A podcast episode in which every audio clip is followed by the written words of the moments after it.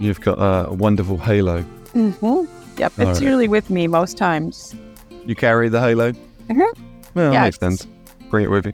Pretty typical. You have a you have a you have a small child carrying a lamp. a lot of people don't notice it, but kind of my thing. Mhm. Oh, I've revealed it. Revealed the secret. oh no! Okay, everyone. So uh, myself and Lisa are back again Again. in another episode of of Lisa surprises Phil with a topic. what is today's topic, Lisa? the general topic we're going to call connection accelerators. And in our conversation, Phil, I want to share my list with you, the rationale for why I came up with this list, and then how, based on a workshop I did earlier this week called Connections Before Content, how I would potentially even challenge my own naming of that workshop and why I think the name of the workshop may work against us unintentionally. So, shall I dive into this? Dive in. I know you'll do a sound effect for that, and I can't wait to hear what it is.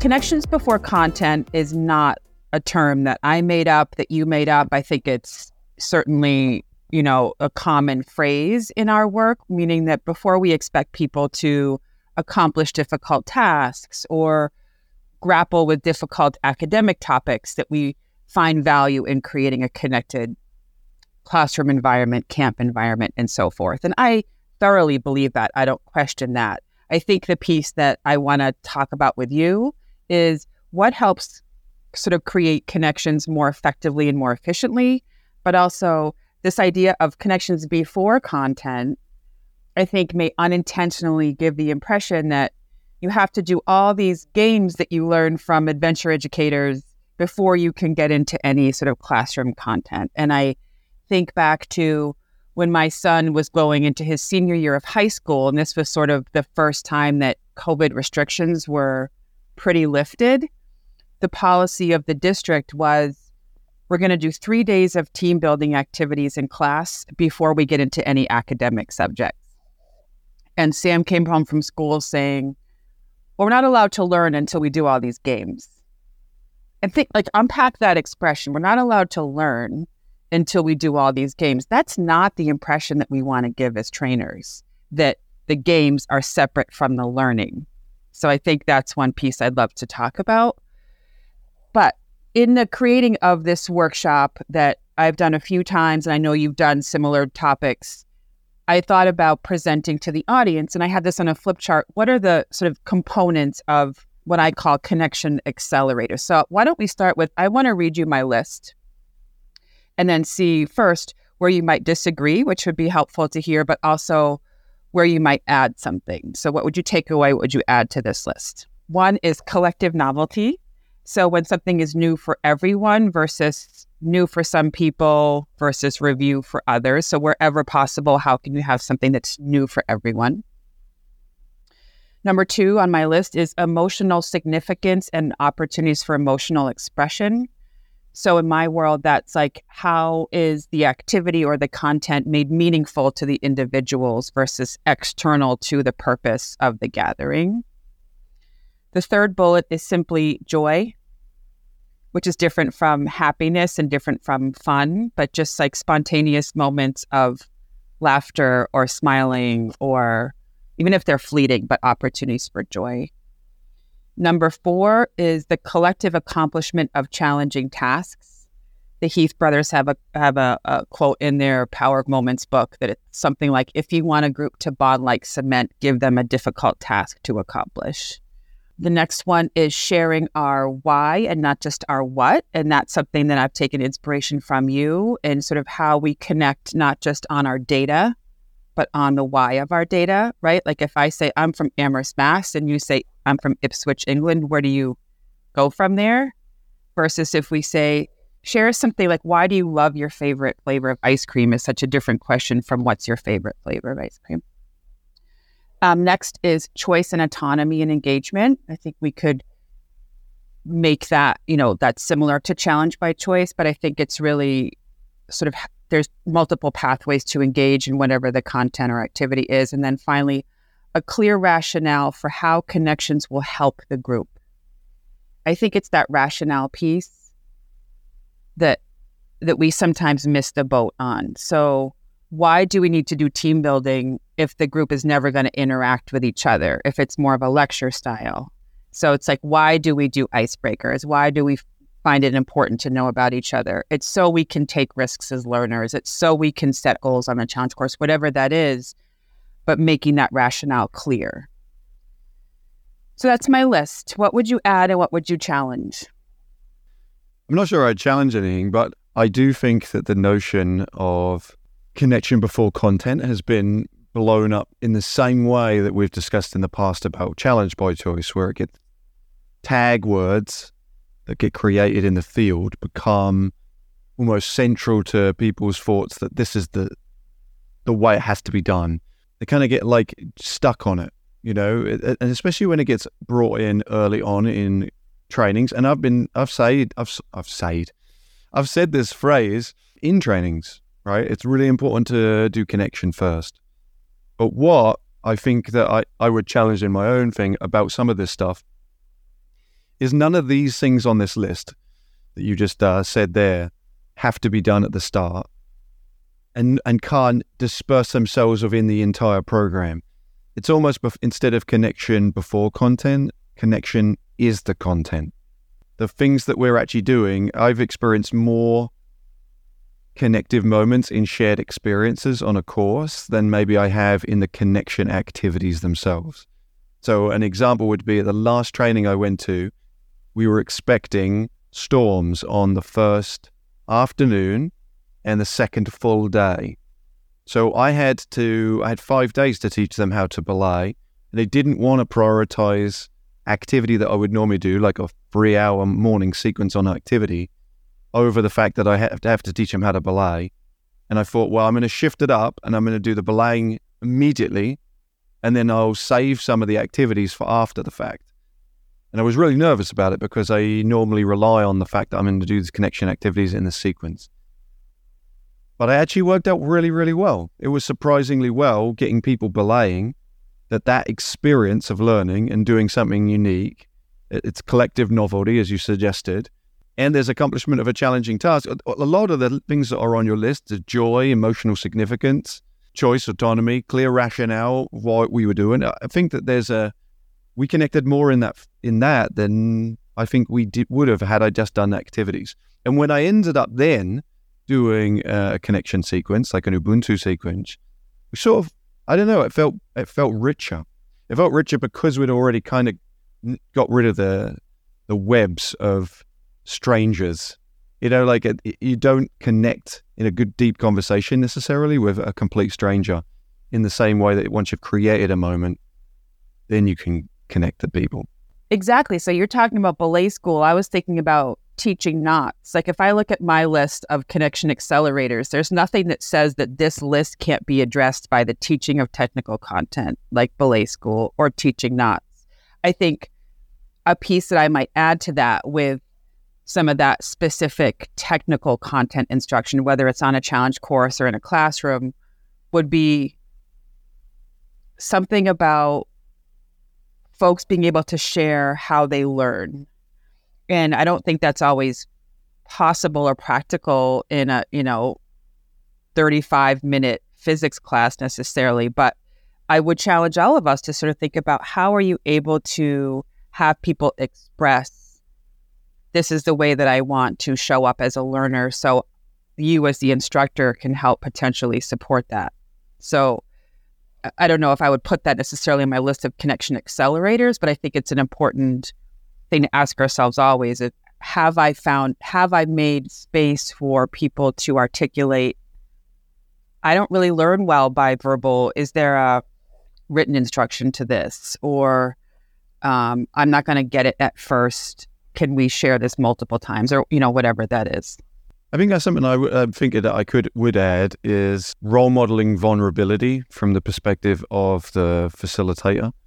I've been trying desperately to not desperately, but I've been trying to normalize mistake making in the trainings more often, and I've and I've found benefits in that. But I've been vulnerable about saying like mistakes that I've made or you know, the reason I teach this this way, or the reason I give you this little tip, is because because I was the one who messed up, right? Like, you know, there's certain things that I do around belaying, or you know, I talk about the pinching the hands in the ATC, like don't get your hands too close. Well, it's happened to me, eh? and you're like clearly stating that rather than saying like what the not to do, saying what I've done wrong, and that's the reason why I teach it. I think that that I think that's feels like that it's accelerating the ability to connect, at least from my perspective, to connect with him. Because we've talked about in previous uh, episodes that distance that comes from expertise. Like the more you're in the field, the further you feel like you can truly connect with the group. So I've been trying to remind myself of all the mistakes I've made when I started and bring them up in a training aspect to say like that we've all we can all we all make mistakes or at least I've done these myself. So I think that that seems to I would potentially add that from the perspective of what can what not not the framework of the of the the things that create connection, but what do what can I do as a facilitator? Because that's what I'm, I'm intrigued to go into. Maybe maybe we could step into this with this list. Is these li- these things are make sense, but then how do we actually do those? What how do we create collective novelty or send moments of joy or accomplishing challenges? What do we do as facilitators maybe to help that? Starting with collective novelty, one of the things I used to do a lot because I was curious was ask, does anybody already know this activity? Like, why did I ask that? Like, what was the point of that question? I think it's to almost gauge for myself, like how many of them are gonna like think this is awesome because it's it's novel. So I don't think it's a bad thing to be wondering about, but I've sort of stopped asking that question because what if three quarters of the hands go up and then a quarters don't, like what do you what do you do with that? You know it's not going to be collectively novel. I just kind of create an environment where I don't make a lot of references. Like I learned this game from so and so and da da da. I just play the game without a lot of preamble. And if somebody's already done it, fine. They've never done it with this group, with me, with these people on this day. I think it can feel more collectively novel if we don't put a lot of that preamble. What do you think about that? Yeah, I agree. I just do activities. I and I sometimes I look around the group as I'm introing something and I can tell someone's done it by the way that they're like or like nod along or like giggle because they know the name. Like I mentioned the, mentioned something and they're like, oh, okay. But I tend to at least to do a few to start with that I think that you know may catch people that they haven't seen, especially if I'm new to a group. But even if I'm returning, I used to like if I'm returning and I knew that there was some stuff that had been there before, I used to try to create a brand new agenda. And I kind of like got rid of that because I think the novelty sometimes can be as simple as the the location, right? Like even if we've taken them to a new spot and then do an activity and then you go to a new spot, like there is some novelty in it. But I think adventure anyway, our our our industry is kind of consistently novel. That I think that it kind of just by the relationship of the what we're doing, it it makes it collectively novel. Teachers, schools all say this. Like it's nice just to have another person come into the space who's not the teacher. You know, there's novelty in a new person if it's in the same location, or it can be novel if it's the same person in a new location. So I was just back at a site that I've been to before. I did all my sort of activity flows in a different place than I've done it in the past. And I and even that in itself was different than the previous time I did it. I got this email today and I'm just gonna do, do, I'll just read this one line from it. Absolutely love when you come to, and I'm not gonna, I'm gonna leave out the location, but it feels like because it feels like a reunion. Yet we learn so much more. It's different every time you come. I think that there, I think that that even suggests because that's the thing I often get nervous about is that like just because I looked at the two agendas and they're they're relatively the same, but what I've found is that sometimes in the in what I'm referencing. You know, I'll, I'll say a line that's helpful or useful to say, oh, and if you do this, then this will happen. And then the next time I'll, I'll have forgotten to mention that. Like every time I teach an activity, the activity I'm teaching is sort of slightly different, I find. Only because I forget stuff or someone, well, I think that's the nature of facilitation, right? Things present themselves. Like someone will ask a question or someone will giggle or some, like something will happen in an activity when we lead it that's different than the last time we led it and that leads to another like point of view or framing or it just makes me think of something different so even the repetition repetition of activities are novel so that would be my reference to once again our Tinker book, but like the the the concept of don't worry about new activities every time. Even every time you do an activity, is always going to somewhat turn out slightly different, even if it's minusculely different than the previous time you did it. There's always something. And what I don't pick up on sometimes as the trainer is that people who have seen me run an activity once, if they see me lead it twice, the two times might be slightly different, and they gain a different bit of learning from it. It's like it's like uh, listening to a podcast episode twice, uh, and then you hear sec- something different the second time, or reading a book d- twice, and you're like, or watching a movie twice. You know, like all those different things. I'm excited to watch the new Spider-Man again twice, that because there was so much in it that I definitely missed the first time round. Right, so I think that that's some. Anyway, I'm rambling, but I think that that's about that uh, collective novelty that I think sometimes we underestimate. And what you just said makes me think about two very concrete points. One is that when you ask people to share their why, which is another thing on the list, that's always going to be collectively novel because this group of people has ostensibly never been a group of people together. So you say, let's talk about oddly specific moments of joy. Well, they've never shared that information together. That's one thing. And then another thing is the only piece that I think about when you talk about how do we facilitate collective novelty is I would tend to stay away from problem solving activities that have a specific solution that the group has to find. Because if two people already know the solution to one, two, three equals 20 or traffic jam, it, it's not going to give you that sort of collective novelty bang that you're looking for. That's why, to be honest, slightly off topic, problem solving activities that have a single solution, I stay away from. I, I tend to find they're like riddles, you know, like one's single solutions I think trap people into a space where they don't have the creativity to think outside of it. But anyway, I agree, and I, I think it, especially when used early on in a program, it sort of creates a facilitator dependence and dynamic that, you know, I have all the answers, and your goal in this training is to find them. Like that's not really the tone that we need to set. Emotional significance and emotional expression we kind of talked about. You know, you've talked about today and in other episodes, Phil, about sort of expressing vulnerability or talking about the nerves on the first day I'm not sure if I have anything else to add to that. The only thing I would I think adds in and I, and it and it lines up with a clear rationale is often I will mention that the and I'll this is about the why and the what as well. Like when we're connecting, when we're learning about something about each other. Often, if I'm doing an Ubuntu commonalities activity, let's say, I'll tell people to go for a, a commonality that's between them. That's a level two commonality. Level one being obvious, like we're both standing up, or you know, those those clear things that if you just looked at someone, you know. But the level two, as you go deeper and ask questions. But what I've, I often reference is that connection ties in really well with empathy, in that if you truly connect with somebody uh, over a topic, then you're more likely to empathize with them because you've had that shared experience. Like empathy has to come from being able to picture yourself in their shoes, often because you've been in those same positions. Whereas sympathy is understanding like, oh, I, I feel for you, but I've never been in that situation before myself.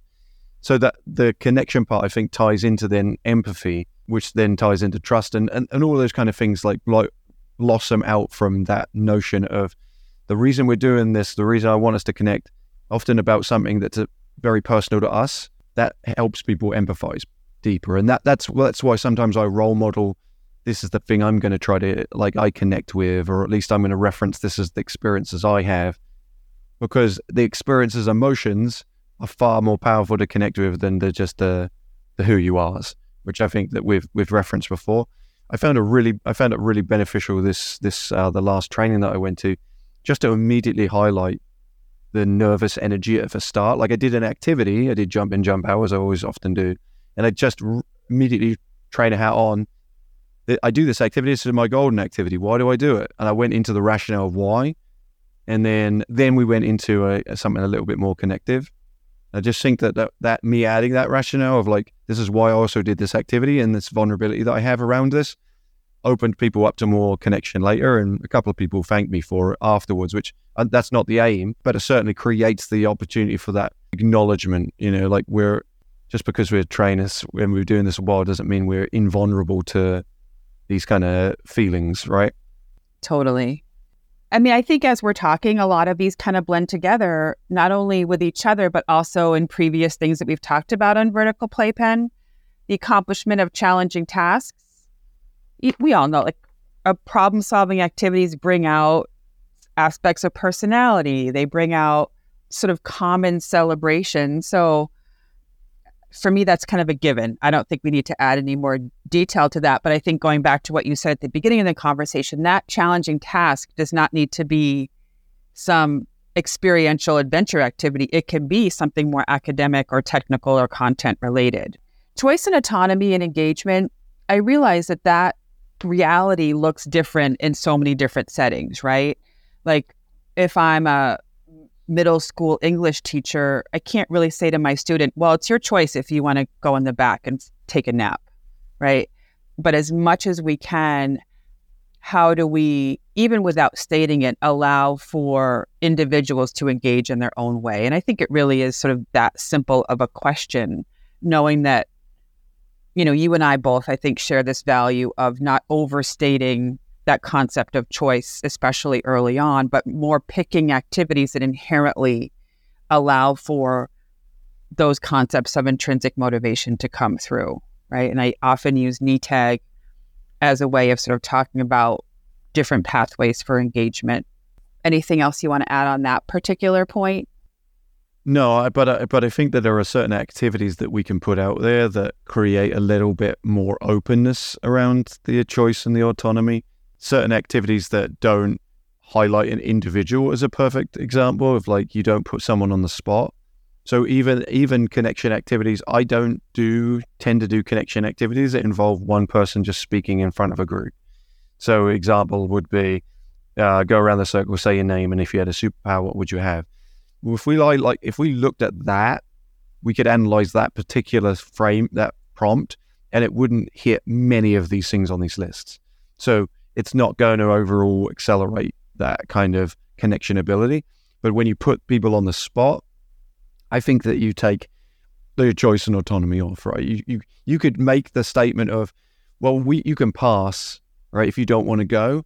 Sometimes I find even that though, there's always like stuff that's hidden within behind instruction or words, right? When you say the statement of like, oh, if you don't want to say it, you could just pass it's a it's it's a very rhetorical almost thing to say like you should pass because people don't want to have to feel like they're the one that passed. Have you ever experienced that? Because I I did that recently with um passing the knot. Now I like that as a reflection. Essentially, you've got a knot and a rope in, in a circle of rope, and you're passing it around. The reason that's good is because I often pass it twice around, and I think that's a good p- plan. If you don't want to go on your turn, you can just let it go, and you've got another round to do it. Um, but even even when I've op- opened up the opportunity to pass, if the group isn't connected, doesn't know each other really well, people feel awkward about passing. And then there's giggles when people say they want to pass. How does that make that person feel about passing, right? So even in those moments, I don't think that you've created that true, true choice and autonomy. So I tend to avoid activities that involve a singular person saying something in front of a larger group if my aim is to connect someone. Yes, I think that, and that gets into sort of the placement of activities. Anybody who's listening to this ha- who has taken a workshop with me knows that I love Pass the I will often use it in almost a ritual, like multiple times. And what I have found is if I pass it around once without it stopping, and I say, okay, next round, if you'd like to have a comment, go ahead and stop it. I think it, it can be a helpful, like, let's just what it looks like. And the other piece and you've heard me say this before, Phil, but it's something I'm really, really, really focusing on this summer is when I remove the word just, like you can just pass, I think it helps to create a more authentic delivery of what I really mean, which is you can share or you can just pass. What I'm implying is I really would much prefer that you share. Right. So I, I think it's how do you, one, I don't think we always have to articulate all those choices with a certain group. I think I hope that we've created a situation where those are implied. But then, two, try not to create unintentional hierarchies with one choice being better by using words like just or simply or only or all that evaluative language. I skipped over the bullet point of joy just because I think I'm not really sure what to say about that. Like, how do we as facilitators make sure that we have joy? And I guess I want to not skip that and really try to name it with your help. Like I for me, I think one is I don't think we need to overperform and be over enthusiastic. That's what not what I mean by joy.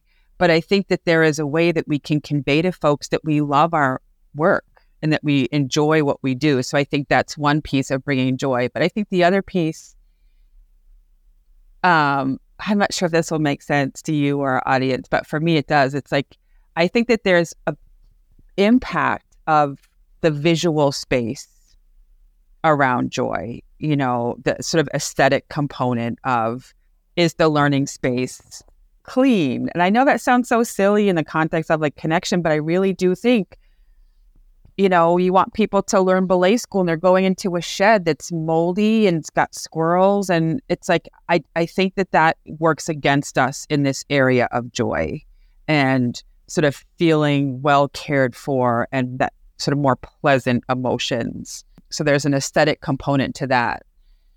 Um, and I think joy is not the same as goofy and silly. I don't know how to explain it further. I wonder how you would distinguish between those two things, between joyful and silly. I would reference the word energy in that I think that every single one of us as facilitators can present positive energy towards it. And you sort of said like that you enjoy your work. Like there's a difference between like the way that I might facilitate an activity. It, as an example, I just did another uh, version of I did Wa Master, but I did like slightly different added. I don't know why I did this. I started creating a bigger story around me being the master of Wa at the start. Like I talked about it for a long time before I even introduced the activity because it brought me some, it made me laugh. And I think that that is important to bringing joy into an activity. There's this notion that when I've done activities, when I think about my agenda, I try to think that every other activity needs to make me laugh. Like that's that's sometimes when I write it, that is intentional. I don't pick an activity, and I mention this to groups when I'm training. If you don't like an activity I lead, do not run it because the, you're really going to struggle to be able to bring that level of uh, energy into the space of the activity. And I think it's just even if it's calmness or lower lower uh, enthusiasm, let's say, but uh, but still you're happy running it. I think that that's really helpful. Like just through the the tones that we use of our words, the affect of our faces. Like, are we smiling when we're introducing something versus looking miserable or bored? People can pick up on all that stuff. And I think those contribute to that sense of joy that's not just like like being a clown and just jumping in with like super crazy energy. But either way, I run an activity would be different than yours. But I think that experience joy from both of those, right? Like I think that it's, I think as you suggested, it's how much do we enjoy uh, the work that we're doing, and that energy is helpful. Mm-hmm, totally. Uh, you know, I don't think we need to keep going through each point because I think as we're talking, I realize at least that they all, these all kind of blend together in terms of how do we accomplish these. I will speak to the clear rationale for how connections will help the group. So this is what happened. And I've done this before in other workshops. So at this conference this week, and I had 30 something people in the room. I started not by introducing myself or giving a resume. You know, I'm awkward about that. But I just said, raise your hand if you've ever had a cringy experience in team building or icebreakers. And every single person raised their hand. And then I said, raise your hand if you've taken one of those experience and then led that with another group. And once again, most of us raised our hands. So I think it's sort of like giving ourselves permission to say, if it didn't work for me as an adult learner, it very likely may not work for the people that I'm trying to teach or facilitate. And it's sort of interrupting that that sort of learning cycle. You know, for me, I think my final point would be this does not need to be a universal list. Like I I think I would be fascinated for people to create their own list based on my experience as a learner when I've been a part of a group that has bonded well and that is able to take on difficult things, what has made that accelerate? And I would suspect that we're not all going to have the same list. It's not universal. I think it's just sort of thinking about what are those components that will help the connection? And are they inherent in the design? Do I have those bases covered? I think would be a really interesting next step for this conversation. Awesome. Thanks, Lisa. I'm just going to just summarize the list. So, connection accelerators are collective novelty, emotional significance, and emotional expression, joy, accomplishment of challenging tasks, sharing our why and not just our what, choice and autonomy in engagement, and a clear rationale for how connections will help the group with maybe a sub point or another point around uh, role modeling vulnerability. And once again, if you have any other uh, things you'd like to add to the list, feel free to reach out to us. Um, you can email podcast at high5adventure.org. That's podcast at H-I-G-H, the number five adventure.org. Or you can uh, direct message me on Instagram if you're there at vertical playpen. And I respond to all of those messages. So please send me a message. I like it. Thank you, Lisa, for bringing another topic to this episode. You're very welcome. Bye, friends. Bye bye. Thanks for listening to Vertical Playpen. And then what about thanks for listening to High Fives podcast? Can you do it? Okay, try. Thanks for giving. I think a pasta guy.